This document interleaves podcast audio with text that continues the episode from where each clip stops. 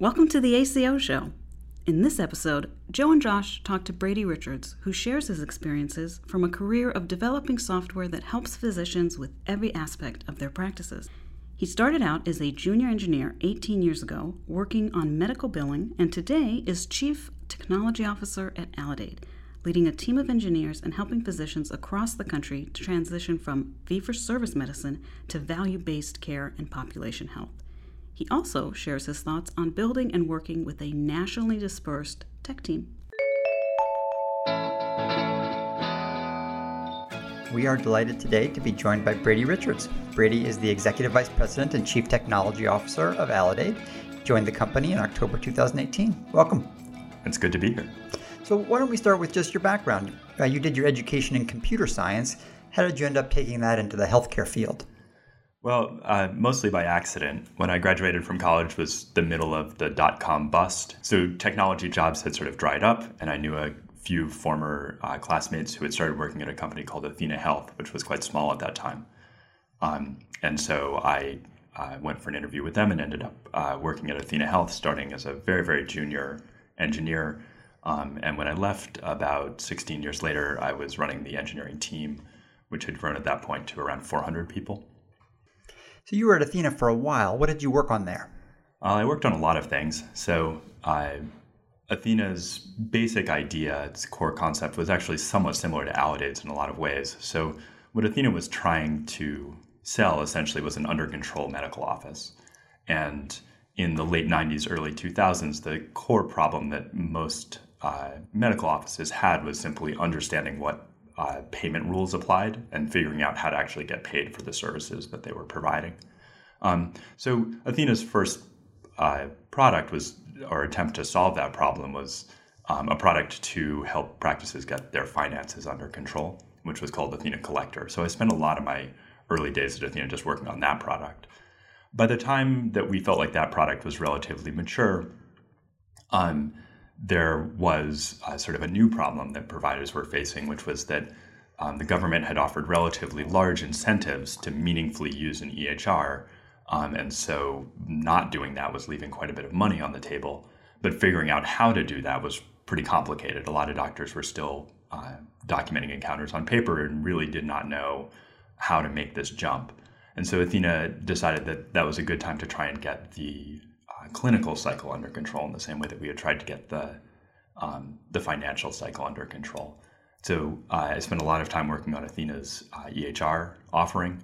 That's actually, in some ways, how I ended up here at Aledade because Edwin Miller was the product manager of uh, the Athena Clinical's EHR and is now the chief product officer here at Aledade. Um, when I and uh, about the time that I was finishing up my stint uh, leading the engineering team that built the Clinical's product, that was about when I sort of took over um, leading Athena's engineering team generally. Uh, and I think that was, uh, for me, an interesting experience just because it was very abstract. It was very divorced from, I think, helping people or building things, and there was a lot of administration involved. Um, so it also was sort of useful to understand what size company I liked working at. I, I am just struck by your own journey in that you were working for a company trying to help doctors maximize fee for service to keep their business open. And now you're really doing something very different here, helping them try to maximize value based care. Yeah, I mean, I think, as I said, I, I think in some ways they're very similar. Like, I think we're trying to help. It, I think you can cast back over my career, and I've been sort of constantly just trying to help doctors get their current problem under control. I think in a lot of ways, I'm a. It's exciting that I'm the beneficiary of some policy changes so that I think we can feel like that's directly aligned with patient health in ways that perhaps it wasn't under a fee for service uh, payment regime. Thinking back over your early stages coming out of college as a, a computer software uh, guru, uh, budding guru, um, what what was different about going into healthcare versus your classmates that may have gone into a more traditional software company? Um, I think that the I often talk to people about healthcare as being a little bit of uh, a walled garden or maybe Australia. Um, so it's pretty big, um, and in a lot of ways, it looks like the things that are going on in the rest of the world. but there are a bunch of idiosyncrasies, um, and you ignore those idiosyncrasies at, at your own peril. So I think that uh, a lot of people um, sort of show up and are say, sort of are, are tempted to say, well, I'm going to use all these techniques that I see in uh, consumer technology, and I'm going to fix the problems mm. of healthcare. You know, I, I, think we've seen a lot of people and companies uh, crash on on the reefs of thinking about healthcare in that way. Uh, healthcare has a bunch of barriers to entry, a bunch of things that um, get in your way that might not get in your way uh, in other industries. And I think that uh, when you sort of are conscious about that and pay those pay sort of the cost of understanding them and beginning to interact with them, you have a, a huge potential to do good, and you have in some ways the advantage of um, not having as much competition as you might in sort of the wide open space of consumer technology, for example. But you do need to be really thoughtful about the fact that privacy matters in healthcare in ways that it um, sort of does not seem to matter in a lot of consumer technology. Um, that the underlying technology of healthcare has evolved much more slowly and idiosyncratically than the underlying uh, technology in a lot of other places. So you have to really show up with a, I think, a learning mindset there's a lot that you don't know, um, and I think that's that's probably the biggest thing that I've noticed.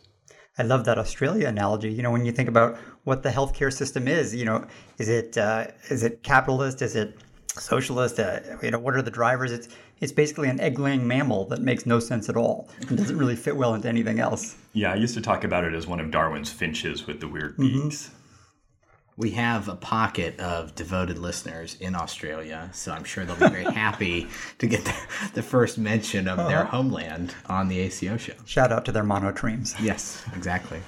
Uh, you know, I what I'm what's interesting when you describe the difference between, um, let's say, a, a more a, a, straight software company or a more traditional software company in healthcare um, is that it pulls elements from many other software empowered businesses, right? So regulated, maybe like a, a finance uh, software, um, but also uh, mission driven, like something maybe in the educational space. Um, what I've seen interesting here is very young folks who have crossover educational backgrounds. You know, so we had a, an intern who was a, a computer science and public health double major as an undergrad and uh, I was really blown away by that. I think it's a really powerful combination. Have you seen any of those trends where it's it's overlapping not at the first job stage, but maybe earlier and earlier? Yeah, I mean, I think that the reality is that technology is much more a part of our day to day lives. Um, it feels sort of year to year, and so being technically literate uh, is, I think, appealing to. Uh, I think people in all walks of life. So I think if you have a primary interest in healthcare, understanding technology is a huge boost in a way that uh, it might not have been quite as central to that understanding 20 years ago. I think that's probably not unique to healthcare. I, I suspect you're, you're seeing people blending technology with all sorts of things uh, technology and fashion, technology and um, any other subject, I would guess, is sort of more interesting or, or more common these days than it was 20 years ago. But certainly I see it in healthcare. Yeah. So you come from Athena, which is a much bigger place. What was it that was appealing about the move to Aledade for you? Was it something about what the company's doing, or did you take a look under the technology hood and think, "Wow, I want to come do this"? So I think a couple of things. Like first, I think uh, the shift in payment model makes a lot of sense to me. I think a lot of ex Athena alumni realized at a certain point that the level of impact that they could have working within a fee for service system was sort of capped. That you could improve things up to a certain point and then you were fighting against the basic economics of the system and that really that there's a limit to what you can do when you're fighting about against the fundamentals of how a system is built um, so the fact that Aledade is working in uh, a value-based system which i think basically feels like it has much more potential to align a lot of the the outcomes we see as good in a healthcare system so good for a doctor good for the patient good for society um, was was a huge part of why I'm interested in Aledade. I I've always wanted to use technology to do a good thing, um, and Aledade seemed like a perfect place to try and, and use my expertise to do that. Um, the other thing that I frankly like a lot is I, have talked uh, to a bunch of folks on my team about. Uh, it turns out I, I, like sort of the adolescent um, or or awkward teenage phase of companies. I've tried to work in a company which was you know sort of uh, infant stage where essentially they don't quite know what they're doing at all. They have not found a product that anybody wants yet, and I found that less uh, sort of a little discombobulating. And then, as I said, I've worked at Athena, which was a quite large company that had a very very sure opinion of what it was doing and, and was sort of finely calibrating screws while like sort of dialing everything in and at the same time trying to figure out what the next thing was.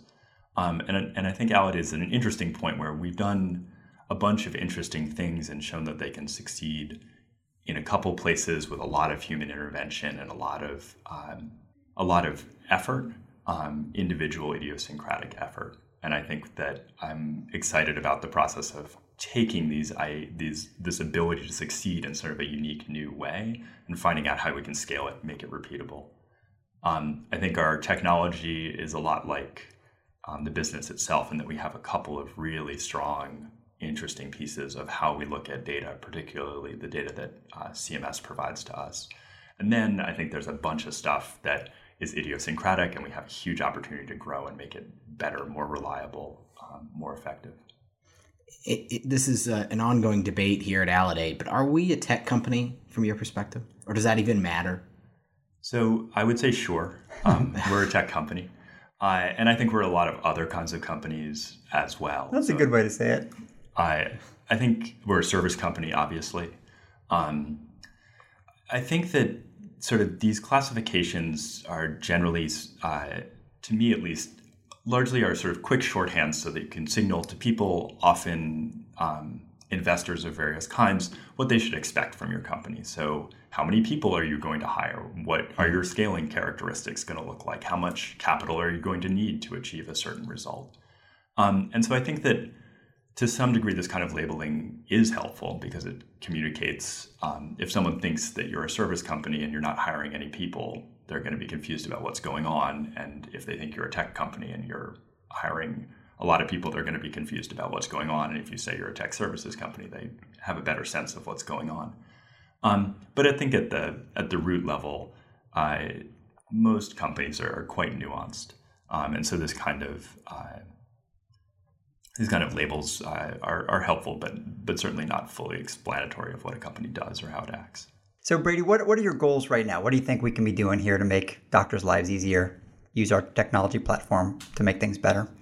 Well, I've already mentioned our data, so I think we have uh, a ton of data and I think we've got huge opportunity to leverage it and turn it into actionable insight more quickly and more reliably. I think we're really um, we're at the beginning of a very very deep vein of value uh, in terms of what we can uh, put quickly in front of people in terms of um, sort of information that they can actually act upon. We have uh, a huge opportunity to, for example, um, unify the information that we get from commercial payers and from HIEs and from Medicare into a, a seamless, uh, comprehensive view of the patient, which is something that I think, again, we do sometimes very well, and other times we, particularly internally, don't do as good a job with. What about the way we organize our technology teams and talent here um, under your your crew? How do you how do you envision that? Like, what's your what's your strategy for managing your team? Well, I think that um, this is a place that I try and draw a lot of uh, inspiration from consumer technology. So I think that over the past sort of 20 years, one of the things that's you know originally often coming out of Silicon Valley, um, this idea of agile software development, agile product development teams, um, having technology teams that are very, very tightly connected to uh, product development teams, to actually to the subject matter experts who understand either the policy world or the world of um, day-to-day life at our practices very well. Um, trying to make sure that the engineers are, in some ways, not uh, protected and insulated from the company, but very, very deeply involved in it. Um, in some cases, uh, you know, you want your engineers to be closer to the subject matter experts or closer to your customers than they are necessarily to each other. Um, so I think sort of working to organize sort of small multidisciplinary um, and relatively independent teams has been the, the guiding principle here. And managing such a distributed workforce is that um, is that challenging? Is it you know is it uh, is there a lot of opportunity in that? How do you view that? So for folks who don't know, uh, at its core is very distributed because we have field teams in each of our ACO markets. But that does um, that is carried over to a lot of uh, sort of our more uh, headquarters based teams. So uh, even though Aledade sort of physically is in Bethesda, Maryland, I think about a third of my team could drive to the office on any given day. But on average, I think there are probably about three of us here on any given day. I and so actually that was one of my big hesitations taking this job. One of the first things I said to Edwin when he was recruiting me was I'd never worked in a world that is so distributed, and I'm not sure what that's going to be like. Um, I've found it uh, actually incredibly uh, powerful as a way of working, um, both because it enables us to find great people in all kinds of places. Um, you know, I think that we've got great people in Idaho, um, we've got great people in New Mexico, we've got great people in upstate New York, we have great people sort of all over the country. Um, and I think that as someone who grew up at Athena, sort of trying to build, spending a lot of time saying, like, you can do great technology work in Boston, Massachusetts. You don't need to be in Silicon Valley. We have bright, amazing people here. This feels like the logical evolution of that, which is to say, like, in fact, there are great, there are bright people everywhere who want to help make American healthcare better. And I think this distributed approach is like enables us to actually go out and find those people. We've all heard Edwin Miller say that a lot of times the reason software succeeds or doesn't isn't about the product, but about how people work together, that it comes down to human resources issues and cooperation. How do you think about that for yourself and about CTOs in general? You know, you get a, a tech training background and then suddenly you're dealing with lots of HR issues and personalities. How, how do you think about it? Um, I think the people management skills are um, not that different in engineering than they are in most places. I, I think they there are a couple core concepts that you pay a lot of attention to and gradually get better and better and at and realize they're sort of go deeper and deeper. Um, like I, I, think that if you were going to get down to the the heart of it, uh, I think it's that you have to pay attention to uh, to people. You have to make sure that they understand what they're doing and why. Um, you have to ask a lot of them, but not too much. Um, and I think that as you understand more and more, as you try and do that over and over again, you, you start to, to realize how complicated those basic ideas really are. I think that's true in a technology uh, leadership role as, as much as it, as it is in any other role. And uh, are we growing now on the tech team at Aledade? Yes, I think we are always growing in the tech team at Aledade. So that's a that's a pitch for checking out our jobs page. But also, how do you think about that growth? Do we have a technical recruiter? Do we have uh, uh you know particular skills that we're looking for? I, I'm the side note to this is I found a lot of people um, really across the country uh, who listen to this show for various reasons, and a lot of the folks that listen to it are interested in Aledade as a place to work down the road. So, um, you know, how do you think about on your team that growth and all those new folks who might be coming in the door? Um, so one of the things I'm excited that uh, the tech recruiter can help us do is just sort of spread our brand more broadly. I think that Aledade, um, at least for me, feels like a story that sells itself um, to a large swath of people. But as uh, you know, uh, there's a lot of messages out there on the airwaves these days. Um, so I, think it's it's useful to get our message out in front of uh, more and more people. That if you're if you are someone who is gifted at technology and are interested in using that to help uh, change America's healthcare system for the better, this is a great place to work. And as I said before, it doesn't really matter where you are; um, you can help. And we we touched on your experience in the EHR world. Um, do you find that that's what you're looking for, EHR experience, or is it more of a broader software experience? As I said, I think that fundamentally healthcare um, requires a learning mindset. Uh, and so I welcome healthcare experience on the team. I mean, I think there's a lot of things that, that you need to wrap your head around before you can be uh, hyper effective as a healthcare technologist.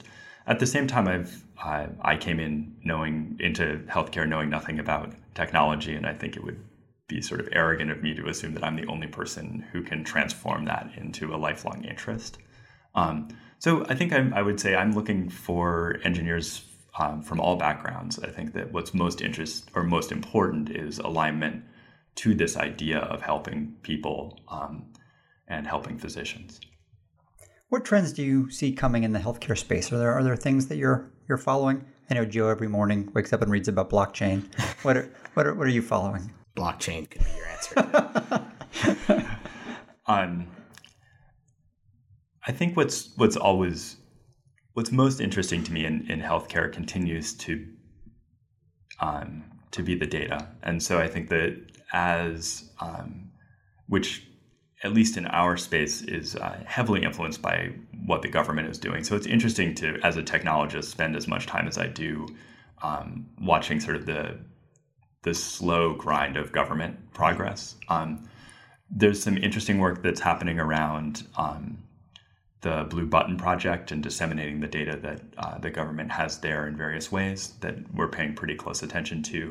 I think there's uh, gradual sort of gradually putting teeth behind uh, the FHIR standard, which I think has great promise around making uh, lowering some of the barriers to entry in healthcare, and I think we're pretty excited about that as well. Uh, sort of a fun fact about Aledade, if uh, to get a little bit nerdy for a second, is we receive a huge portion of our data in, in a format called the CCLF or, or claims and claim line feed file, which I think uh, reverse engineering it by its behavior, I would say, is running on a, a set of databases that might be of a 1970s vintage. Um, so I think a lot of uh, healthcare is actually comes from the fact that uh, the data has a tendency to be um, the data systems tend to be uh, quite old in a lot of cases, um, quite um, quite unstandardized or, or uh, colloquially dirty. Mm-hmm. There's a human there's sort of a tremendous amount of value there but i think there's also a tremendous amount of refinement um, that's necessary to actually get to that value. You have you have to do a lot of sifting through dross to actually get to useful data um, which is a at some level a, a, not that interesting comment. I think anyone who's tried to do something with healthcare data has run into these problems.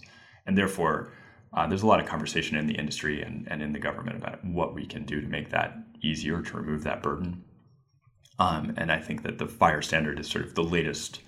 Um, well, actually, at this point, it's probably about at least five years old. Um, but I think the the current uh, hypothesis about how we're going to make that easier, how we're going to lower some of the barriers of entry um, to getting healthcare data and doing something useful with it. Do you think the uh, speed at which things are taken up, either from the government or within healthcare in general, um, has impacted the speed at which the technology diffusion happens. Like you just referenced FHIR as a standard, and in another industry, something that has the potential to be so impactful in terms of developing new companies and new ways of looking at all the healthcare data that exists out there. Um, I feel like it would diffuse quicker than it does in healthcare. Um, can you talk about that corrective factor for something that like healthcare that slows down the the diffusion of that kind of technology? I think there's probably two things going on at least. Uh, so, so one is that healthcare is a pretty um, there are a lot of parties involved, uh, and so when and each party has the ability to slow things down quite a bit if they don't like where it's going, or even if they're just not paying a lot of attention to it. So, um, so it's very difficult to act alone in healthcare. So I think one of the things that you see in consumer technologies is you have a lot of companies that have a lot of ability to sort of make their pitches directly to a consumer. And so the, there is a fairly small, you know, there's this sort of one-to-one interaction that we're looking at there. Whereas in healthcare, you're typically talking about at least a payer, a doctor, and a patient. Um, and often there are other parties involved as well. And so uh, so that's one thing that I think just tends to make the system quite slow. I think the other uh, aspect of it is, I think, particularly as you get closer to uh, to treatment, um, there's a real conservatism on the part of the medical community, which I think is you know sort of there for pretty good reasons, um, about how how you think about change and how you think about making sure that change is good change. Um, and I think that if you look at the pace of technology um, evolution in other places, they're simply not dealing with that sort of um, rigorous scientific approach to is this good or bad. There's a lot of, you know, the, I think if you imagine Facebook's model of going fast and breaking things, um, and then applying it to healthcare, most people would feel like that was some impedance mismatch there. Sure. So I think that's another factor that comes into play. So Josh and I uh, sometimes bring in our own clinical backgrounds here, uh, but I we've both seen the rise of EHR uh, technology in clinical settings as well as other technologies that have made their way in. How has that looked from your end, from the early stages at a, a one of the biggest players in the EHR industry now to a new um, a new emerging company? Um, how would you view the evolution of uh, physician engagement with technology? So I think that that runs a, a tremendous gamut from uh, people who really see the computer um, or, any, or most forms of technology as essentially a, an unwelcome alien party in their exam room, the thing that gets between them and, and the patient that they're trying to um, sort of trying to interact with, to people who are very, very deep in the technology, just super excited about what it might be able to do. Um, I've met plenty of uh, physicians who have taught themselves how to code, and I think that at some level actually is less age dependent than you might expect. I do think that you know this is a, a truism, and I think this probably comes back a little bit to the um, to the point of, of there being a lot of involved uh, parties, a lot of parties involved in in deciding how technology gets introduced to physicians uh, because I think it's important to remember that when um, when meaningful use became a thing, that EHR penetration was in the high teens. So if you look at the number of, uh, physicians who chose to who, who, brought an EHR into their office because they thought it helped them, um, it was a relatively low number. And again, that was in the early 2000s. So I think that well, uh, late 2000s. I and I think that um, technology has advanced since then. But at the same time, I think it's important to understand that a lot of um, physicians' offices have EHRs not because the physician thinks that it helps them be a better physician in the um, uh, um, individual patient interaction, but because um, there have been some financial incentives or because they believe that it sort of lifts the state of the profession overall, that it makes things better for everybody, um, and they're uh, willing to be good citizens and grit their teeth and, and learn. Um, I don't think we've really hit the iPhone of EHRs, which is, again, I think um, a pretty obvious statement. Uh, and I think that that's still possible. Um, but I think there's still a huge amount of work to be done. I think that if you removed these sort of altruistic and regulatory factors, EHR penetration might be at 25% mm hmm now. Uh, we haven't seen that innovation that makes it uh, that, that has it kind of come up the iPhone ramp where you're like all of a sudden you're talking about 5% of people don't have an EHR because it doesn't make any sense to not have an EHR. Yeah, if you think about sort of keeping things because they bring joy, right? The EHR would not be among those things for, for most doctors still. Right. Yeah. Um, and I think that's a it's a good thing to keep our, an eye on as a, as an engineer, I think there's a temptation to think that technology is is always good, um, and I think remembering um, to to sort of double check against like, okay, if you removed a lot of these other factors, like, is this technology something that would be bringing joy, um, that would be making people feel like their day was flowing better because it was part of it? It's a good thing for us to keep remembering. Well, it's certainly important to us here, and we appreciate all the, the work you've been doing. So thanks for joining us today, Brady. It's been a pleasure.